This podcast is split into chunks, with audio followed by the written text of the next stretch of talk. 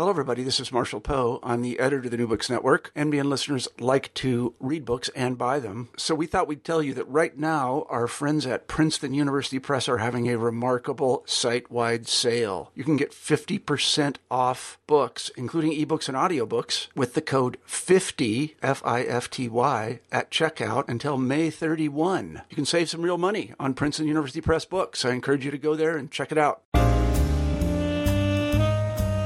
Charlotte Pierce Baker is the featured author on this episode of New Books in African American Studies, the interview series where writers of African American life, culture, arts, and sciences discuss their new books. I'm your host, Vershawn Young, and I'll be discussing with Charlotte her new book, This Fragile Life, a mother's story of a bipolar son, published by Lawrence Hill Books this year, 2012. The book jacket says that This Fragile Life is a story told by a mother of her son's harrowing struggles with bipolar disorder. But after reading this book, I know that it's about so much more. It's about everyone's struggle to understand mental illness and its impact on a family, struggling to understand a son who should have had it all. Set up for success, Mark has been struggling with mental illness for most of his adult life. This interview reveals why Charlotte Pierce Baker wrote this story and why we all need to read it. Listen in. Hello, Charlotte. Hi, Vershawn. Good to hear your voice. Likewise, and thank you for joining us on New Books in African American Studies. Today we're speaking with Charlotte Pierce Baker, professor of Women's and Gender Studies and English at Vanderbilt University. We're discussing her provocative new memoir, This Fragile Life a mother's story of a bipolar son, published this year, 2012, by Lawrence Hill Books. This Fragile Life is the story told by Charlotte Pierce Baker of her son's harrowing struggles with bipolar disorder. And we're happy to have her on the show today to discuss this book with us. Charlotte, will you begin by telling us a little bit about yourself? That's always a very big question, isn't it? Um, I'm I'm a native of Washington D.C. Um, went to school in in D.C. through college, uh, ending up at Howard University in the 1960s. Um, after Howard, I migrated, if you will, across the country and went to Ohio State University and took a master's degree in speech and language pathology. And you're probably wondering what that has to do with what I just wrote. Um, nothing, probably. I have changed, slightly changed my fields of study along the way. I was a literature major at Howard University, and um, I'd, I'd like to say that I just decided I wanted to become uh, versed in all the aspects aspects of language. I did drama and literature at Howard, and then I went to Ohio State and studied speech and language pathology. Uh, taught, worked in that as a clinician for a while and then I went to uh, California and joined my new husband in California and um, worked a bit there. And then we returned east and I went back to graduate school to get a PhD at Temple University. And that's probably when my teaching began seriously or within university. And after Temple and after spending some time teaching in a prep school, Germantown Friends School in Philadelphia, Pennsylvania, um, my husband and I both went to Duke University. And there I took up women's and gender studies along with the English literature, American literature. And then from Duke, I went to Vanderbilt. And that's a very quick uh, summation of my little migration um, academic in academics. But very pleased at Vanderbilt to be a part of, I guess, the growing and changing and shifting idea of what women's and gender studies are all about. Mm-hmm. Um, I was um, director of women's and gender studies for three years. We tried at that time to get our name changed, but we had to wait a little while longer. And I think we have to have a few meetings and people from the outside looking at what we're doing. And I hope, and hopefully, we will be able to to change the name um, to mirror more what's going on in society. Hmm. Um, it was also, I can tell you that at the time of my first book, uh, Surviving the Silence, Black Women's Stories of Rape, that I, I did a, a switch in what I focused on in literature, and I switched to trauma and started working in the area of trauma studies. Mm-hmm. And that's where I've been. Now, in the introduction, uh, I just called um, your book a memoir, but that might not be quite right. Um, it's part memoir, it's uh, part literary nonfiction. There's creative writing and poetry here. It's also the, book, the book also includes uh, the poetry from uh, your son, Mark, who the book uh, is about. How would you classify this book? Um, I would. Uh, I think it is memoiristic. I, I can say that about it because it is my point of view, and I'm the one telling the story. Um, but I think people have trouble categorizing the book. I think they had trouble when they put it in the bookstore. Where is this book going to fit? And um, I think it's biographical as well as memoiristic. Um, and I think, and it also, I hope, speaks inadvertently to issues of gender as well as race. Mm-hmm. So I think it's uh, an, uh, one bookstore put it in the psychology section. So I, I was very pleased about that because um, usually you don't get that kind of um, what broad look at a book that is written by an African American woman about an African American family. So um, it's all of those things, I think, Vershawn. I borrowed straight from the book jacket when I described uh, what your book is about, uh, This Fragile Life, a mother's story of a bipolar son. But what would you say the book is about? Oh, I would say the book is about our family dynamic. Um, and that, that's what I hoped it would end up being, that people would see this, okay, the mother writes the story, but it really is about a family, a family in crisis, a family dealing with um, an illness that really is traumatic and changes the lives of everybody in the circle. Mm-hmm. I want to say that I've been an admirer of yours uh, and of your work for a, a, very long time, and and one of the things that I'm you're welcome. One of the things that I most admire is just how brave you are. I mean, you take difficult subject matters um, and you write sensitively and at, at length about them and personally. Um, and I want to start out by asking you a, a hard question, which is um, how did you come to, to write this book?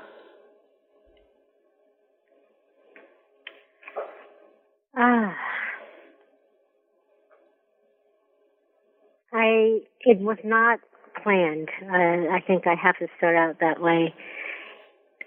And this is fascinating to me as well, Vershawn, because most people, when they write a book, sit down and say, "Oh, I'm going to write on this topic. This is what I need to do, and this is my long-term plan. And for my short-term, I'll do this and this." It wasn't that way for me with either book really, but specifically with this one, I didn't make a conscious decision to write this book. Um, I didn't need to write a book, you know, for um, promotion or anything like that. Um, I we were all blindsided by this illness, and I began writing and taking notes to help myself in the beginning just to remind me what was going on, what had happened. Bipolar disorder, um, in its in its worst manifestation, is it's it's like a tsunami. You know, it just sweeps you up, sweeps you in, and you don't even know what's missing. And so I had to keep notes to figure out well, why is our son acting like this? Why is he now? Oh my goodness, in the hospital? Now what do we do? We didn't even know where to turn for doctors um, or what kinds of doctors and therapists were needed. So I learned everything moving along. And that's how I came to know bipolar disorder and how all of us did. So I, I started taking notes um, and really to give us some kind of uh, framework working, uh, especially my husband and I, um, because our son wasn't always with us um, he wasn't present, um, but we felt we had to do something to help him along. Mm-hmm. So that's how it started, um, really as notes. And as I was writing one day, I thought, wow, wouldn't I, I would have loved to have had some of this information. I also started reading anything I could get my hands on, um, background on bipolar disorder, which um, was previously, previously known as manic depression. Did I know that? No. I didn't know any of the basics. So as I'm taking notes and jotting things down and realizing how fascinating this was, as well as, oh my goodness, that's what's happening to our son right now, um, I thought maybe I could make a notebook for other parents. And I, I really first started thinking about it as other women, other mothers, um, and it really did start that specifically. This is for other mothers, so they won't have to do what I am doing now, so they won't feel so alone, so that they feel there's something to hold on to. Uh, and so it started that way. That's how I came to write this book. And then as I settled in, I realized that I was writing anecdotes and then I went back to that and I, someone said to me, uh, who was in psychology at Duke, um, said, have you thought about, you know, like making this a manual?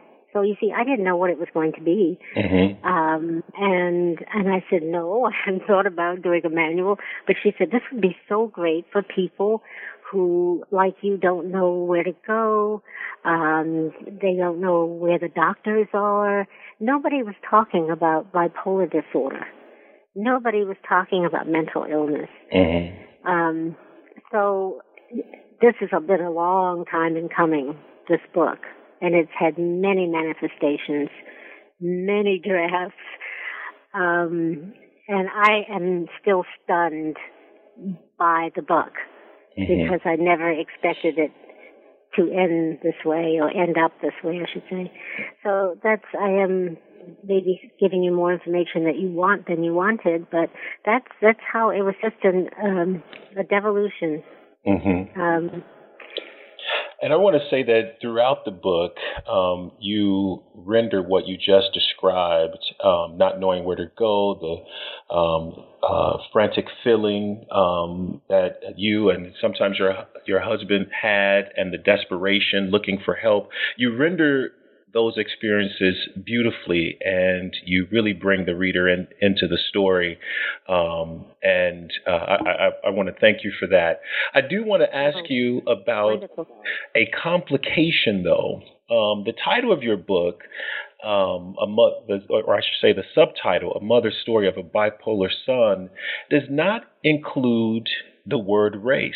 And I noticed that in the opening chapters, you at least at one or two points uh, uh, make a specific dis- distinction by saying that uh, this was that your son is an African American male with bipolar disorder.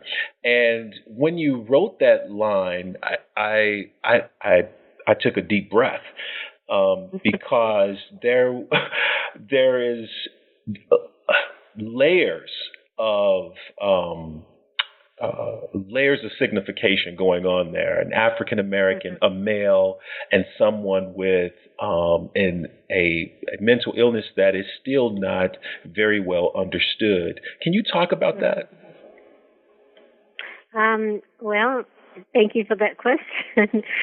um, race was always a factor for me, um, but the butt of it is that I didn't really want to write. I knew I didn't want to write a book when I started really writing a, a manuscript. Okay, I didn't.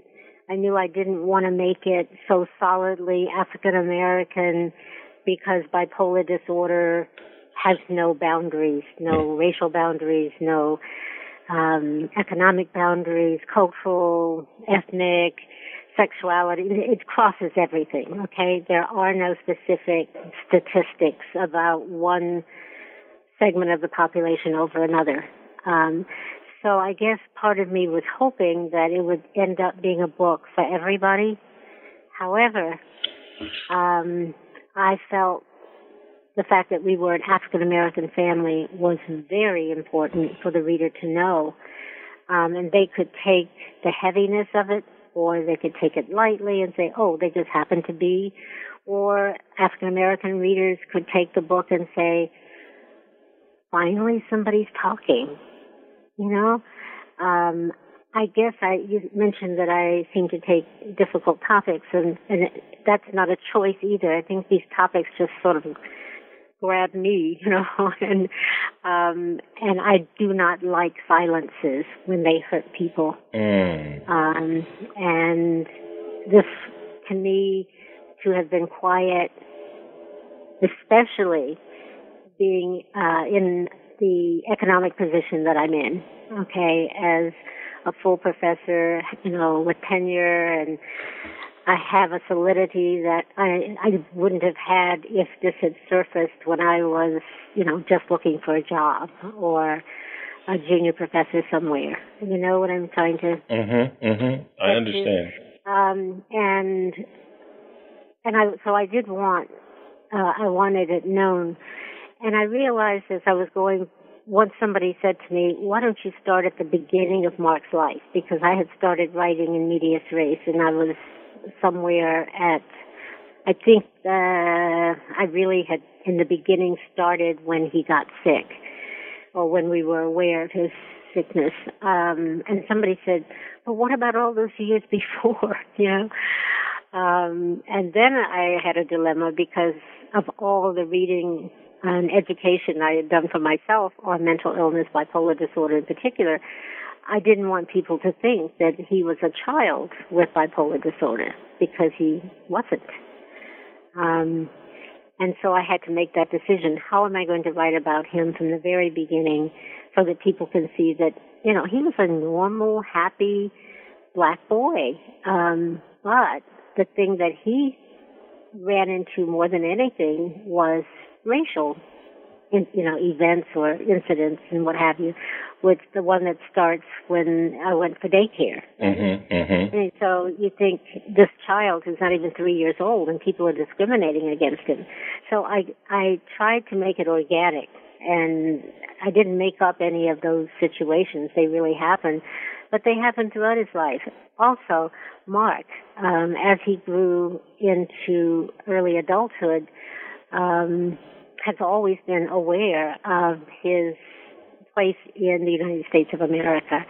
And I teach about race and ethnicity. My husband teaches about race and ethnicity. And so he had been living with this all his life and he had known African American poets and novelists and scholars and so race was always a part of our household. So it seemed wrong to not have that as part of the book. Mm-hmm. Okay, when I came to the title, um, I thought I'm not going to worry about that in the beginning. So I put that away and said, in time, I'll go to the title and figure out what to do with it. But meanwhile, um, when the book found a home, they asked me what I wanted to do with the cover. And I really had never thought about putting photos on the cover. I was trying to think of somebody's artwork or whatever. And one of the editors said to me one day, Do you have any pictures of Mark when he was growing up? And so I sent a whole bunch of pictures in. Um, and, you know, I wasn't waiting to hear back, but in the process, uh, I was getting phone calls and uh, one editor said, um, we have, and at that time I think they had even a younger picture of him than the one on the book, and it was something, uh, uh maybe it was a family, whatever, family picture, just all these different pictures, and so they made the decision about what to put, and they kept running it by their um, committees. And finally, one of the editors told me way late in the game, and it I think because she had finally we had a relationship by telephone. She said, "There's something I want to tell you." She said, "It's just kind of interesting, and I thought you might want to know, or might help you in the end to decide what you're going to do with the cover." And the anecdote was that when they put before committee uh, the picture of Mark alone, the, the oldest picture, or the most recent picture of him alone on the book, and they took it to committee thinking this is it and everybody thought he was deceased. Mm. And and I thought, wow, that's really interesting. And and I don't think it had to do with race. I think it had to do with mental illness. Mm-hmm. That most most of the books that, and I don't mean all, but most of the books that are memoiristic, um, if they're written by somebody other than the author, the person is deceased or the person is hospitalized, or the person is in prison. And it was really, really interesting. And I thought, wow, this is really important. You know, here's a young African American man who's trying to survive. And he's not in one of those situations. And so they ended up saying, can we choose? And I said, sure. And I agreed with their choice. There were, um, I didn't want to be on the cover, but there was this just a funny family picture that Mark liked, and I ran everything by Mark. Um, and uh, he said, "Oh, that's nice, Mom. That's us together." So that's how the cover came about, and so it was no longer a need for black in the title because you could look at the pictures. oh, you know, so it was it was great. I love the fact that it was all there on the cover without having black in the title and the pictures are on the cover are are, are very nice. And uh, as the saying goes, the a picture tells a thousand words. And these these pictures are at least uh, a couple of them um, have places in the memoir. I, I, and the reason why I say that is because the first picture of, of the young Mark with the this full head of curly, beautiful hair. oh, that you know, I I had not forgot. I mean, I had forgotten that uh, that anecdote and that picture. That's very interesting. Yeah. That was the hair that she wanted cut. Yes, yes. You mentioned uh, a, a moment ago that Mark experienced um, some racial discrimination, and that discrimination not only came from uh, whites um, in the story that you relate about the um, right. day, daycare that that wouldn't allow you to enroll him, but also from a uh, a teacher um, or daycare administrator that did allow Mark to enroll an African American woman. Could you tell us about that episode? she's probably alive and well, and if she gets a hold of this book, I wouldn't want her to think, "Oh, I know that she knew who I was." So I have to be careful here. But um, it was a daycare center uh, in Philadelphia, and um, they they prided themselves on mixing races, the races of children, because there were a lot of children in the daycare who were uh, children of faculty um, but there were neighborhood children as well. So there was a cross section. Um, but Mark didn't fit the he I forget how I put it in the book, but he didn't fit the profile of the neighborhood child who was there because the parents couldn't pay. Mm-hmm. Um, and Mark was very verbal very early on. Um, and I'm sure, you know, it interfered with her teaching to some extent because he had a lot of the answers. you know, that kind of thing, you know, mm-hmm. the worrisome child when you want to say, could you just be quiet, please? So, um, he was really getting penalized for speaking or for knowing the answers. And the children, um, of course, the children process what they see and they saw him being punished. Um, and so I'll never forget that day that I went by, decided that I needed to go by more often and just pop in. And, um, that's what I saw, the children taunting. Mm-hmm. Um, and, and Mark, you know, Mark wanted his hair cut. Um, in in the style of the day, you know, way back when um little boys who were black uh, had their hair cut very very short and the parts were cut in.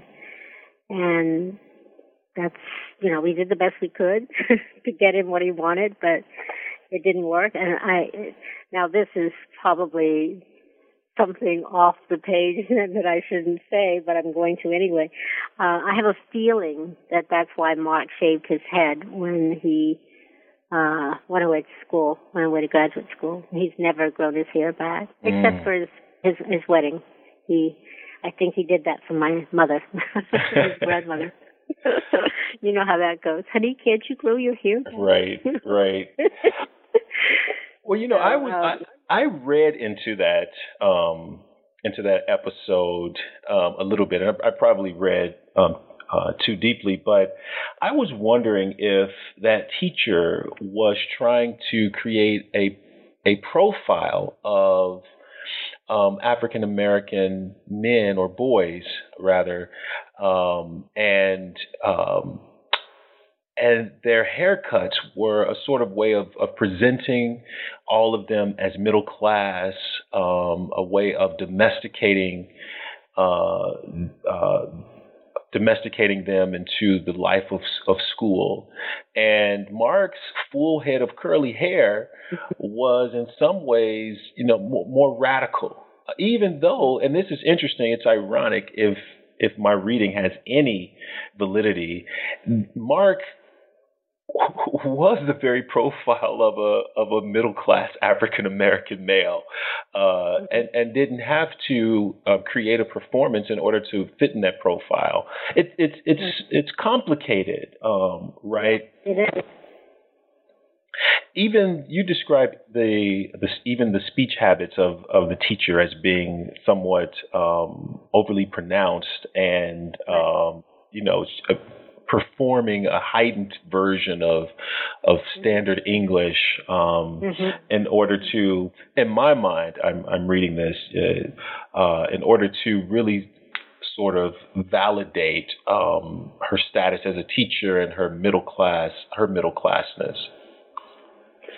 Um, I don't think you're misreading. I I I love it when the first of all I tell my students um, who, when they first begin to read literature, they say, well, I don't know what the author meant. And I'm, so I try to say to them, listen, that book doesn't belong to the author anymore, right? the, the author wrote what he or she wrote, and you're supposed to dig, and you're supposed to find those gaping holes, or the things that the author just sort of, you know, let's just put a little dirt over this, you know, not too deep, and maybe somebody will go in. And I think you're quite right. I think uh, it. I was hoping that, without my having to say it, someone would be able to profile that teacher um, and what she was either doing, not doing, uh, her animosity, probably toward our entire family. um, like, what are they doing here, and why are they um, taking taking the space and creating this what not chaos, but you know, just just enough to upset my class.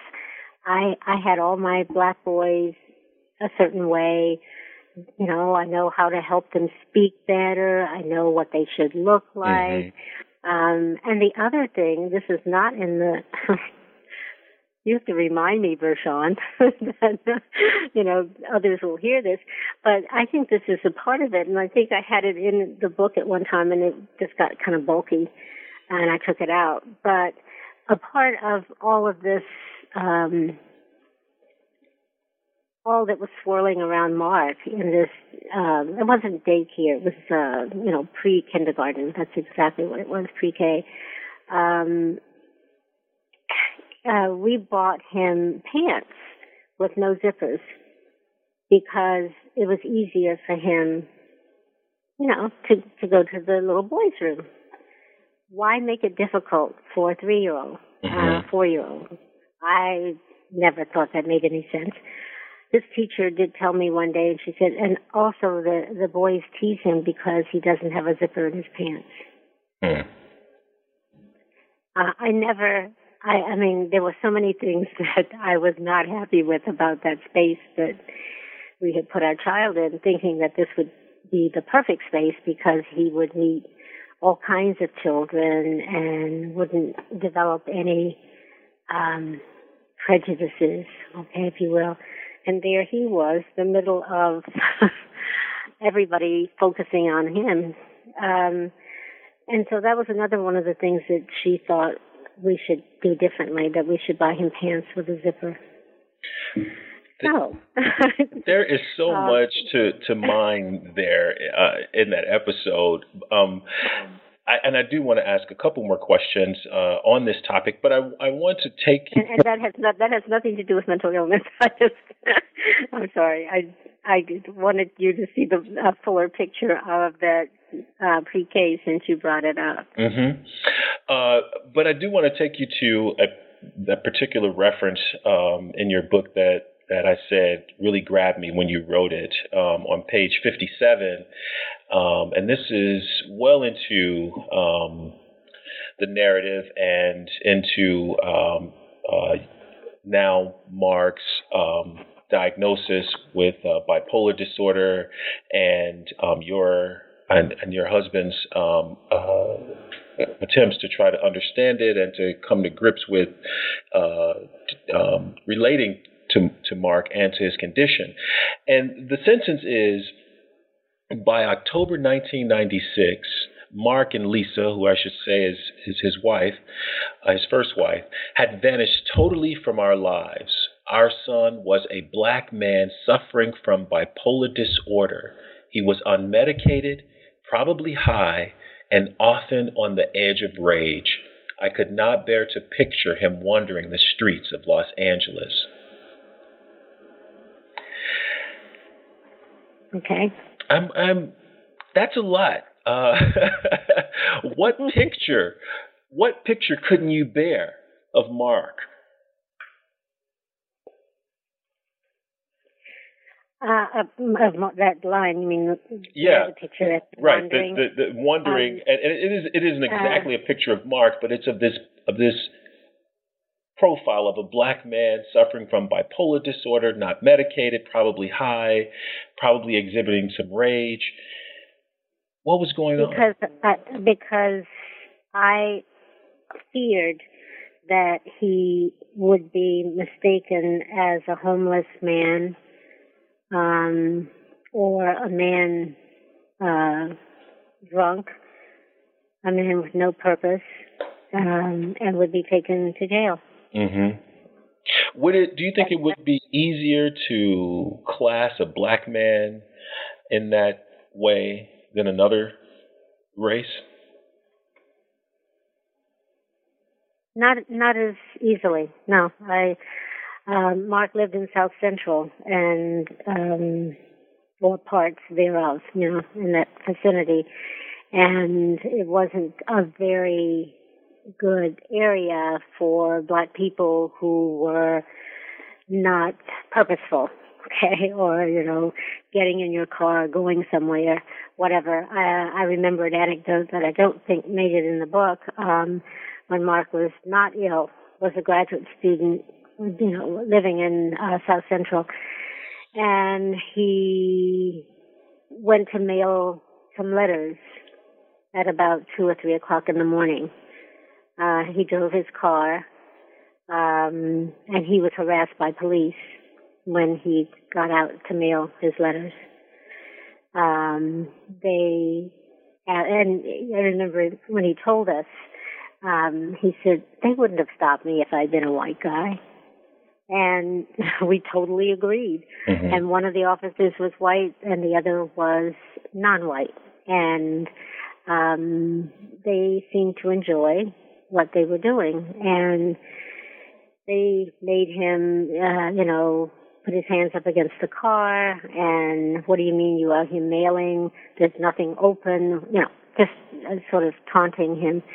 And uh, when he showed them his ID, which was an ID from USC, mm-hmm. and his driver's license, uh, one of the policemen, the non-white one, looked at him. He said, "Oh, you're one of those," and they let him go. Mm. And one of those meant somebody from the university. Mm-hmm. Mm-hmm. Um, so yes, I think black men are harassed um, when they're not where they're supposed to be uh, at a particular hour. You know, you should be home. Um, and oh, they wanted to know why, where he got the car he was driving, mm-hmm. um, things like that. So, I think a lot of um, I think a lot of harassment of, of black men goes unreported and untalked about. Mm-hmm. Uh, it's almost as if, you know, why talk about it? Yeah, it's just something that happens, you know. And I, I thought twice before I went out to mail those letters at two or three, but I wanted to get them in the mailbox because they were overdue or whatever. And if they were billed, I have no idea. But it was just wrong place, okay? And you don't look like you belong here. Mm-hmm. This is one of the um, what you just said is one of the examples of why your book is is is so wonderful to me. Um, because as I was reading it, um, I read it from the perspective of an uh, African American male, and I could see um, without your saying it, but you paint such beautiful pictures of oh, um, throughout the book. I could see the, the, the complicatedness of what I'm just going to term uh, black maleness um, mm-hmm. and what it means to be a, a, a black man. I mean, and, and finding difficulties uh, in society. Um, uh, fitting in uh, uh, when mm-hmm. in, in, any um, in, in, any realm, I, I saw that yeah throughout this book, as we just talked about, with even in the two different schools that that um, we just talked about, but also later on um, in in Mark's life, what is the right way to be a black man kept coming up for me throughout this. And so now I want to switch gears and ask you about uh, Mark specifically. Um, what's his reception to the book? Um, now, um, uh, now I have to explain why I said now. in the very okay, I know you were going to ask that. Okay, Vershawn, um, in the very beginning, it was sort of like you know that's something my mother's doing. You know, has nothing to do really with me, and I don't think he knew that. Neither did I that it was going to become a book. Um, when I Okay, there are a couple of things. I, I, can I speak about his poetry a little yes, bit? Yes, yes. Let me tell the readers for a moment oh, that, okay. or the listeners, that you uh, included Mark's poetry and some prose um, yes. in in this book, and, and, and my own um, perception and opinion of that is that he's a he's a brilliant, beautiful writer. Um, and you will love that. and uh, after you speak, I, am going to sh- uh, tell you a particular moment of his writing that, that really stands out. But go ahead. Okay. Um, I uh, um, I wanted to talk about the writing of his. It's in the book because it does have a lot to do with how Mark um, has received the book and also his reaction to my writing it.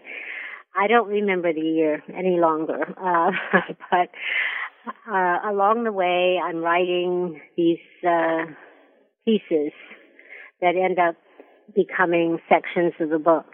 I never wanted them to be chapters, ever. And that was the first thing I was asked. Uh, why don't you have chapters, um, the editors? And I said, no, no, no, no. Can't have chapters. No chapters. It's not about chapters. It's about somebody's life. Okay. Um, so that was one part of it. And I told Mark that. And he asked me too, well, how will you delineate what's going on? I said, I'll figure it out. That's why I said there's no uh, overall plan for the book. Um, so when I I was trying to get across certain ideas to the reader, I was trying to get across um, the volatility, for example. I was trying to get across um, to the reader psychosis. I was trying to get across to the reader suicidal ideation. I didn't want to sound like a textbook. I didn't want to sound like a mother who was hovering and watching every moment of her adult son. And yet I wanted to tell these stories. And so I thought, let me look through Mark's writing. Now you say, well, how did you do that? Well, Mark and I have been very close, I guess, forever. Um, but when he started writing and he wasn't living with us, he would send me things and I would keep them. I kept all of Mark's poetry. Um, when he was making journal entries about jail and his feelings, he would say, Mom, what do you think of this? Because I think he always wrote with the idea that maybe one day he would publish something. Um, he also um, himself did about three or four small chapbooks that never got published, but I have copies of those. So I started looking through all that I had of Mark's and I thought, maybe he has a poem, maybe he said something about this.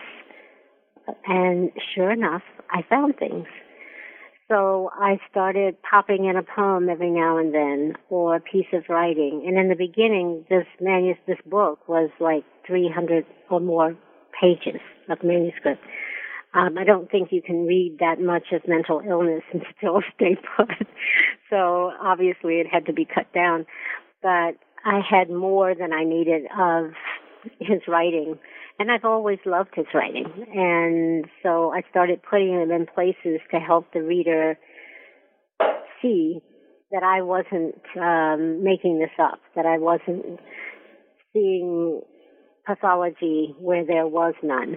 You know, it was sort of like, how can she talk about her son in absentia like this? You know, mm-hmm. Doesn't he have anything to say about this? Mm-hmm. And so that was that was Mark speaking. And as I began to do this more and more, I realized that our writing was speaking to each other. Mm-hmm. It was kind of strange that every now and then it was like, wow, you know, that's what that's what I was trying to say. And I was pointing to a poem. And so that I would pop it in. Okay, I had started doing this and finally I thought, oh, Charlotte, you haven't asked Mark, you know, if, you can do this. Um, and I, the first time I asked him, he was, uh, recovering from an, a very bad episode and he said, sounds like a good idea. And he said, let me think it over. And, you know, like maybe the next day he said, um, I don't think so. I don't think so. He said, you know, because one day I, I may want to publish my own poems. And I said, fine. And so I just backed away.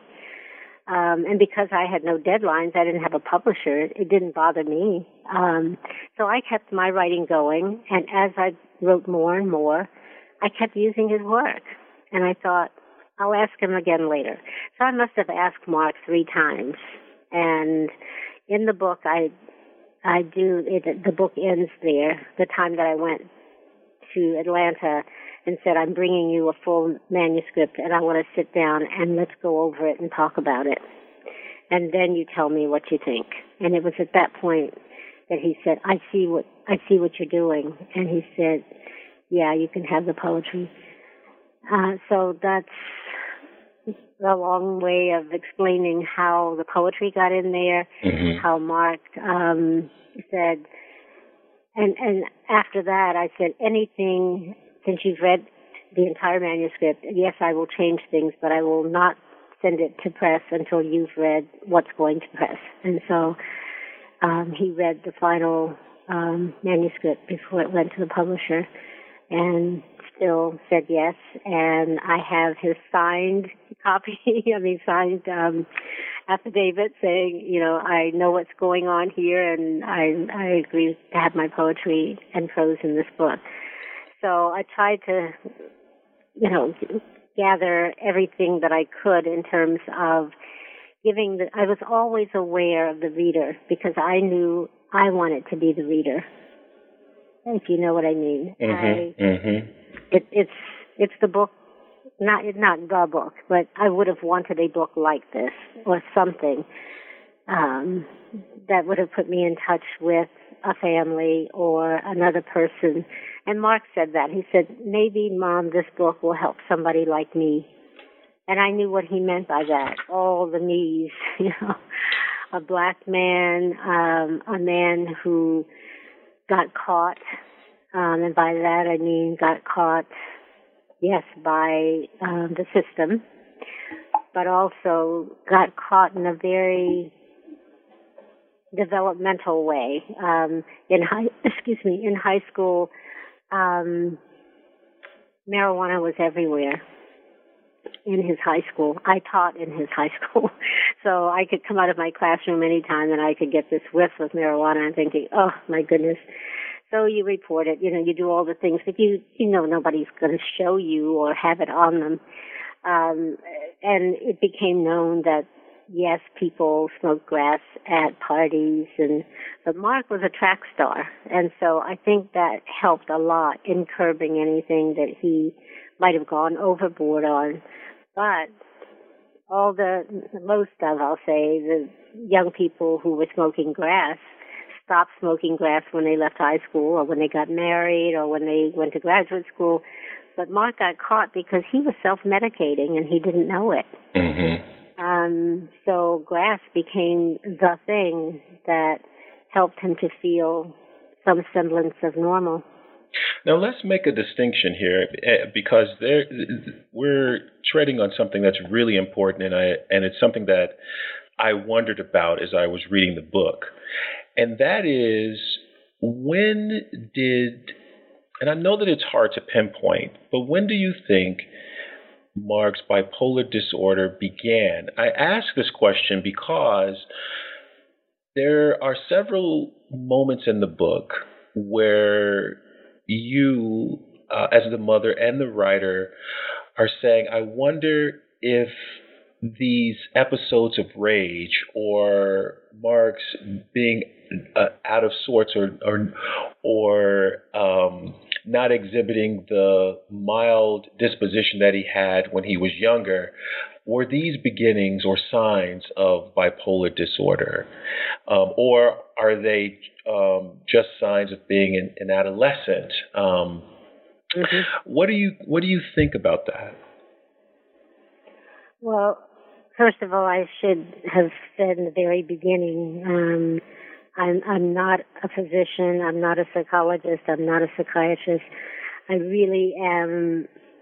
Um, oh, I really did write this book from the perspective of a parent, the perspective specifically of a mother, um, uh, being observant, but also then reading and reading and reading and talking to professionals. So I, I can't speak as a, um, a psychiatrist or someone who has been working in the field. But the reason I wrote it that way is that uh, once he was diagnosed at 25, uh, you start thinking back, and so it was in retrospect.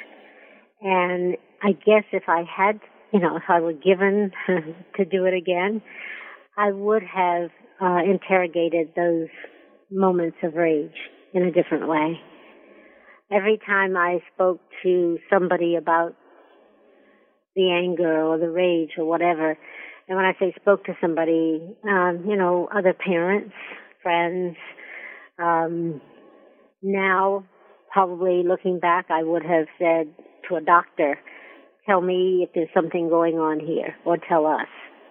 Um, but then it was, you know, your friends, uh, peers who have teenagers like you have, and everybody said, you know, he's just a teenager. You know, and it was almost like, don't be so harsh or lighten up and, you know, it's okay. He'll grow out of it. Um, so I hadn't a clue, Sean, when it was happening. Mhm. But looking back, um, that was that's not the way he was. That was not his personality. Um, and the rages, the the anger became rages, and it got worse. Um, so, I I do think um, it was the beginning of something, and who knows what, whether they would call it bipolar disorder then or not. Mhm. Don't know.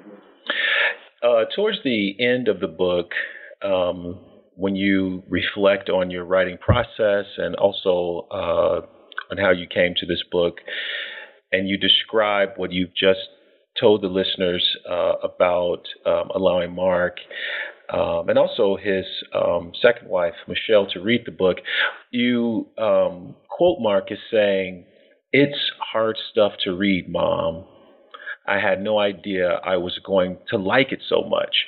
Now, in that one sentence, there's a there's there's a couple things going on for me as a reader.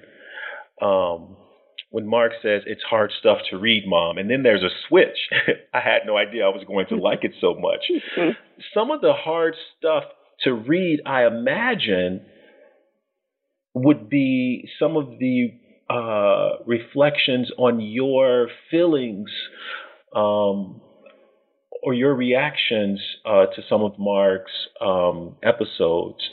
Um, you describe at some point feeling afraid, and you say, "Oh, I'm a mother, and I'm afraid of of my own son. What what is going? What is he going to do?" You describe locking for the first time your bedroom door when um, Mark came back to live with you and your husband, Houston. Right. And you also describe uh, the family dynamics between Mark and Houston, which you say um, was at times um, um, disagreeable. Um, so much so that you and, and your husband uh, made it a hard decision for him to spend some time away from the house while Mark was living there. Um, and there's one moment that I really want to ask you about um, in the midst of all of this, and I know that I'm sort of layering it on, and that's because this book is so rich. um, I could go on and on, but I want to put this one thing in there and ask about it. You say that um, uh, at, at at at some point you're at some point along the way you had accepted Mark's condition that he was suffering from mental illness and that now you you had to figure out how to deal with him, how to support him, as well as how to deal with that um, yourself.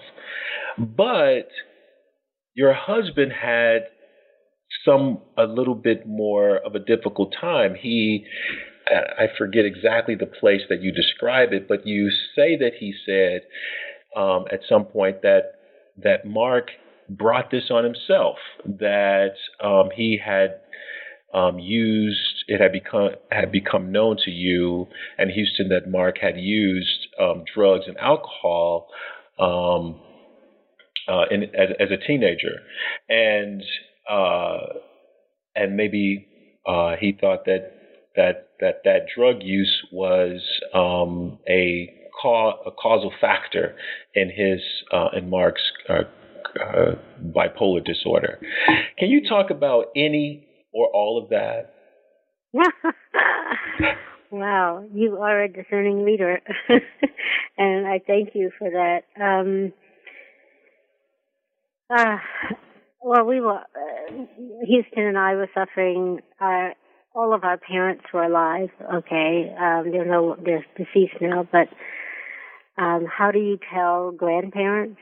How do you tell your good friends? Um, how do you look at each other, meaning my husband and I. What do you say? What do you do? I think it was just uh, my husband, Houston, um, is probably the most supportive man I know of a child, a male child, with with a mental disorder, and I put it all in there because I think it's all a part of it. Um, I think it was just too hard for his father to accept as something he couldn't fix, you know.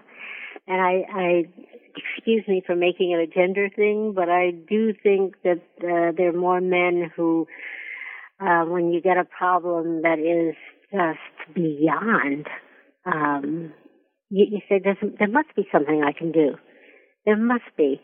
Um, and so I think that was a part of not being able to accept Mark's illness in the beginning as a brain chemistry disorder, which mm-hmm. is what it is, a chemical disorder.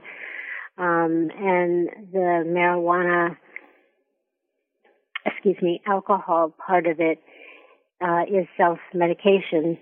Uh, the the statistic is pretty high. It's like 50, 55 percent of people who uh, suffer bipolar disorder type 1, which is probably considered the worst kind, uh, self-medicate because the medications for the illness are debilitating. They, it's sort of like curing the illness to some extent, even though there is no cure, or making the person seem steady, taking away the rage, whatever, whatever, but it also takes away everything else of you. And so, um, and that's what I've learned from Mark that the times that he has maybe not taken a pill or or you know a few pills or whatever um or even if he takes the pills just having the marijuana or the alcohol to make him feel make him feel more normal now he may not look normal to the outside world but he feels better so um, all these things were in play, and they came out of nowhere. Blindside is what happened. I do mean that we were blindsided, and so it it took Houston and I a while to um, figure out how to help our son and to not feel guilty that somehow one of us had caused this to happen. Mm-hmm. Uh, all of that was part of it, and so we we sought uh, a psychiatrist to work with us, to work with our son. Um, we chose someone who was um, who specialized in working with bipolar disorder patients, because we didn't have a son there. You see, that's the other thing. We didn't have a person um, this was all stuff that was being told to us, or we would get calls from hospitals or whatever. Mark was not living with us in the beginning. Um, and so this physician, this psychiatrist, helped us to understand the illness. Um, and therefore understand some of the behavior of our son that was so non-like our son. Our son is a very sweet, calm, um, just um, outgoing, but gently outgoing person when he is not ill. When he's in the throes of an episode, it's just the opposite. It's just amazing the difference. So I, I just think uh, it took Houston a little bit longer to accept mm-hmm. that this was out of his hands, had nothing to do with him. Um and you know i had i had the same problems but then i was writing all the time. And i used writing to um work myself out of problems. Um so i might write a short piece about something having to do with just a specific episode not just with mark with anything. Um and my husband is more of a scholar writer so you know that wouldn't be his choice uh, so you know, it took a lot of talking and working together and knowing that um, we would find some way. And luckily, we decided on the same path, or to stay on the same path, and how we were going to do this. But we knew that Mark's presence was not good for the three of us. Mm-hmm. That we had to somehow separate.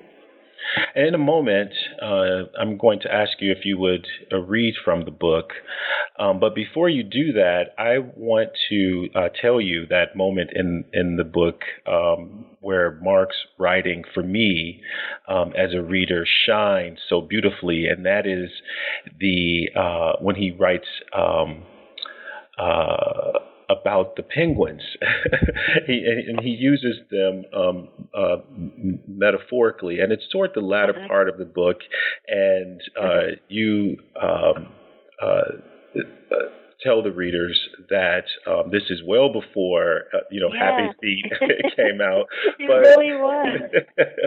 but Mark, and that's and that's more. There's a quite a bit of poetry that you include, um, but that's some of the prose, and it's just as poetic and just as beautiful. Um, and, and, so I wanted to uh, share that with you. I also wanted to I want to do something that's a little bit unorthodox, and I want to as tell you that I really was thankful and happy and delighted at the moments of support um, that you and um, your husband and Mark uh, received from friends and from family along the way. Um, it's one of the most. Um, I wanted. I teared up at moments um, uh, of support. And um, in some ways, I was a little bit surprised because some of the moments of support uh, that you received were not easy, and I and I, I, and I'm thinking specifically of a colleague. Don't know who it is, and I d- didn't even try to race to find out who it might have been. But someone in California, um, in one of Mark's first episodes, and you didn't know what was going on, uh, a, a, female colleague was called. And she took Mark to her home and stayed with him and said yes. that, you know, she was going to go to a conference that weekend, but yes. decided not yes. to go and that possibly she was supposed to be there, um, right. you know, just for that very moment. That was that. just as a, on a human level, that meant a lot um, to me. And you acknowledge a lot of people in the uh, in the end of the book when you do your acknowledgments. Um, but I just want to say um, to whoever that colleague is, thank you, um, and also to those. I, yeah, go ahead. No, I was going to say I will. I yeah, I will tell her. Um, that know what you said because I agree it was it was almost like providence.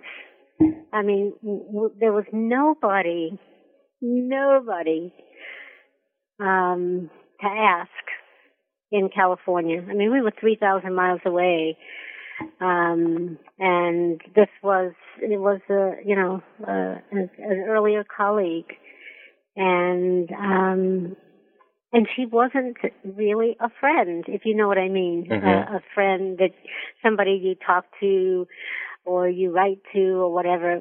Every time I was in her presence, we always hit it off. And we met at meetings and places like that.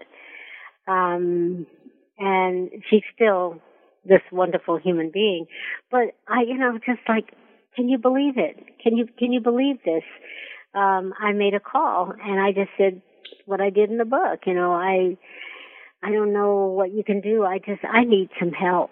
Mm-hmm. And and that woman said what she did, and she did. She opened her house, and um, Houston, you know, when he got there, Mark had deteriorated, and when she picked him up, he wasn't that bad. Um, and I guess he deteriorated because he had no medicine, and he had no um pills or whatever he was taking to uh, keep, you know, the the monsters at bay. That that was um, one day. Uh, Houston probably will write his version of that. Um, but I will tell her what you said, and I will ask her if I can tell you who she is. I just, as I said, I try to protect everybody, mm-hmm, even mm-hmm. the good even the good stories and the good people, Mhm. because uh, some people just don't like, you know, why did you put me in there? uh, I, I mean, I, I worry about a few of the people in there who are veiled. And so I expect I might get a few jabs here and there, but that's okay. But I wouldn't want to put someone who's been so good to us out there, you know. Mhm. Well, you know But what? I, It- I, I agree with you. It was a it was an amazing moment. Yes, and that's why it's better for me not to know because it's good to know that there are still good people uh, in the Mhm, world, mhm. and Yeah. and there and and that even though the the world. As we read about in the newspaper and uh, see on the news, is often a very scary place. Um, and right. You're people- absolutely right. and and people um, are are rightfully um, uh, self interested in their protection and um, y- y- and and some and in many ways take precautions, but some people also put themselves out there and are genuinely interested in other people. And this book, uh, you you um, you describe a number of them, and she wasn't the only one, but also when Mark uh, gets hired at the bookstore and um, at, at, at other places, there are people who were genuinely, um, um, you know, interested in him as a person. Um, but also, I was, I, and I want to say this because this is a, this was a very important, uh, what Oprah used to say, aha, aha moment for me. Uh-huh. Mark's employer at the bookstore happened to be Yeah, that's A- another angel. yes happened to be a nurse with experience um, uh, with people with m- mental illness, and she was not put off by Mark's shaky hands, which she understood could have been. Um, you know, a symptom of the medication that, that he might have been on, and she understood that. And the aha for me is this. It's being an informed person about things makes all the difference sometimes in how we treat and mm-hmm. respond to other mm-hmm. people. And Right. when you described that episode, it was like, you know, that's one of the reasons why this book is so important. Not to mm-hmm. make, uh, it, to take a moment when we want to make hard and fast prejudgments about other people. And in this context, about um, a black man who is submitting a job application and his hands happen to be shaking at the time. Um, Yes. You described your own response to being an an insider outsider in in that Mhm. moment of Mhm. watching him hand these applications to people and and you were thinking what they might have been or at least saying what they could have been thinking which is I wonder what Right. that's about um, Right. so yeah, and and so if you you're writing that I think means, or to me at least, it it, it meant a whole lot because it was like yes, um, this is what this is about. Well, that that is, as I said, you're, you. I love the, the way you read. I re, I love the closeness of it and the trying to figure out what's behind uh, the words or what's not said here. What what would have taken ten pages to write? um, and and I so appreciate your reading that way and asking these questions because this is what I hope, if nothing else, from this book is that people will not be afraid to talk about mental illness and they won't be afraid to say, yes, my daughter has been struck with this or my son or, and I find that when I talk to people before this book came out, when I was talking to people and asking about experiences, um, the one or the two things that people would not speak and for a while I thought, well, maybe, you know, you always think that maybe Mark is the only one. And the two things were prison, jail, either one or the other, um, and, uh, an addiction. Mm. And both things go so tightly with bipolar disorder, especially for young black men. Mm-hmm. Mm-hmm. Um, and the numbers, we know the numbers of black men incarcerated. When Mark gives me the stories of jail, which I do, I, I do make a difference between jail and prison, okay? Mm-hmm. Um, uh, but in jail, and you know you can stay in jail for a very long time before your case even comes up. Um, so he said he was lucky enough to be put on the sick ward because he had a lawyer. Mm. Okay. And also when he got put on the sick ward, uh, they gave him his pills every day. And then just like they gave everybody else their pills. And he said, you wouldn't believe, mom, how many of the guys don't take their meds. Mm. They sell them. Mm. And so he, in telling me the story, because I, I would never have known, um, he said, I really am taking my medicine. I really do want to get out of here. Mm-hmm. Um, but he was even amazed at, um, the bartering that was going on for pills.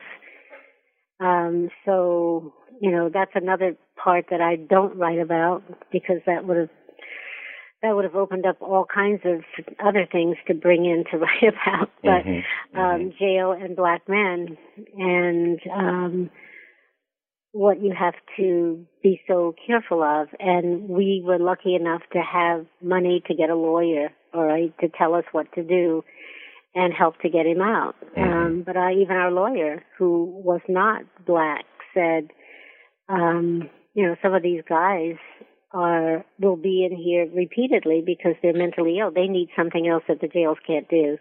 Mhm. Okay, they don't have money for therapy plus meds. So it's just so. You're right. You started out by saying how complicated um, these issues are. Uh, but I, I do hope that especially African American people will talk more and more about um, mental illness and just have forums. All of the literature that we read, okay, not all, but a lot of the fiction that we read, there's mental illness buried. Okay, Mhm, there's Bigger mhm. Thomas. You know, how can you talk about Bigger Thomas and Native Son without talking about mental illness? Mhm. but I don't know how many people do. Um, and you know, I, I think of when I was teaching literature only before I got deeply into trauma. Um, I didn't see these characters. I didn't talk about them this way. But if I teach them again, and I hope next year I will, um, I probably will make that a whole thing that we have to look at and and uh, pull apart. Uh, quicksand and passing. You know, um, Mhm, there's mhm. mental illness there, and I, I find that fascinating. I also find it something that we've been ashamed to talk about. So I, I hope the book will cut through shame and embarrassment, and some of the stigma might float away. Um, but you- I, I really go ahead. I, I was going to ask if you, uh, what's the pushback um, out, out, outside or besides, um, outside of or besides shame? What's the pushback? Do you think um, to talk or, or that you've experienced or that you would imagine um, from African Americans uh, in talking about mental illness? Um, I would imagine because I uh, haven't had anyone say that to me. But you know, when you get into a room and you're talking to, I've only had two groups of African Americans uh, totally so far with the book, um, and they quote unquote behave differently from the mixed groups. um, so I don't have a lot of people who've said anything, but people begin to nod you know that nod you get when Mhm. people are are saying, "Oh yeah, oh yeah," you know, it's almost like church, you know. But um, I would imagine some of the pushback is, you know, we get all of whatever um, flack from um, places that say you, like our son, you you don't belong in this section of the city at two or three o'clock in the morning. What are you doing here? Uh, you know, explain yourself. Okay, so you have the color of your skin. Uh, and that's not for everybody because every now our our uh, colors are like rainbows, right? Mm-hmm. But with my generation in particular, and I did have a my generation um, fest um, of people in in Philadelphia, and that's where I got a lot of the nodding. Uh, people who were um, seemingly talking about husbands, um, partners, um, grown sons, grown daughters, that, you know, we've been fighting blackness just trying to get by because the colors uh, colors are wrong, okay, for some parts of the society. And you want to add on mental illness to that? That's a lot, okay? Mm-hmm. And it's the same pushback I got with black women and rape when I did the first book. Mm-hmm um, was kind of the same thing. We're already stigmatized. Who wants to be stigmatized one more time? Mm-hmm. Okay, so I think that that's my imagination that that would be the big pushback. Um, and, but by the same token, I saw people uh, people in those same uh, instances who wanted to talk, and they wanted to talk uh, because I didn't know it was something that might help him. You know, so there's that too. I, I hope there's more of the latter. I do too. Uh, Charlotte, will you read a little bit from the book for us? Oh, wow, sure. Let's see. Uh, okay, if I, you can stop me if I go on too long. How about about five minutes? Okay, that's good or we can do less because you'll be able to tell me where I can stop. Okay, I think I'll read from the preface. Mm-hmm. And that way the rest is saved. ah, um, well, the summer of 1996 was a hot summer, but I thought it was quite uneventful until uh, I got a call. And in the summer of 1996, our son Mark made his cri de coeur from Los Angeles. My husband and I were thousands of miles away in Philadelphia, Pennsylvania. Mark was 25 years old, living with his fiancée Lisa, and pursuing an advanced degree in film studies at the University of Southern California. Earlier that evening, when he couldn't find us by telephone, Mark had called Washington, D.C. to speak with my father, who in turn called us. My father described Mark as being in some sort of trouble. Mark was saying strange things, and he wouldn't stop talking. My father told us to wait for Mark's call. When I answered the phone a few hours later, I heard the panic in my son's voice. In guarded tones, he whispered, Mom, they're watching me. I can see them all around. They're watching me. I, I don't know what to do. Help me, Mom. There were tears just beyond his words. His voice sounded hurried, fearful, tight. I felt his agitation. I almost believed he was being watched. My husband and I desperately tried to figure out what was happening with our only son. His need for rescue was clear. Talking to him in turns, we attempted to convey some degree of calm. We assured Mark that his father would catch the next plane to Los Angeles to bring him home to Philadelphia. I would be at home, waiting. In my absolute naivete, I believed that Mark simply needed a few weeks to regroup from the stress of graduate school.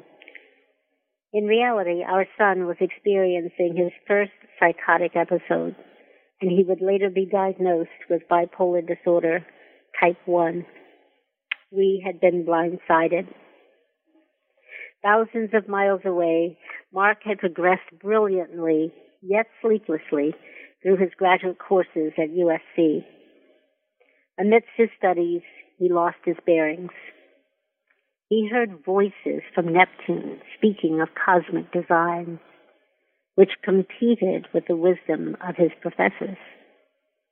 Mark became gaunt, messianic, in touch with planets and whole worlds of delusion unknown to us. In real time, he would come to meet the rough, cold, metallic life of city jails and hospital gurneys, the suffering of an unquiet mind, to borrow Kay Redfield Jamison's phrase. The horror of what was happening to Mark was compounded by our family's ignorance.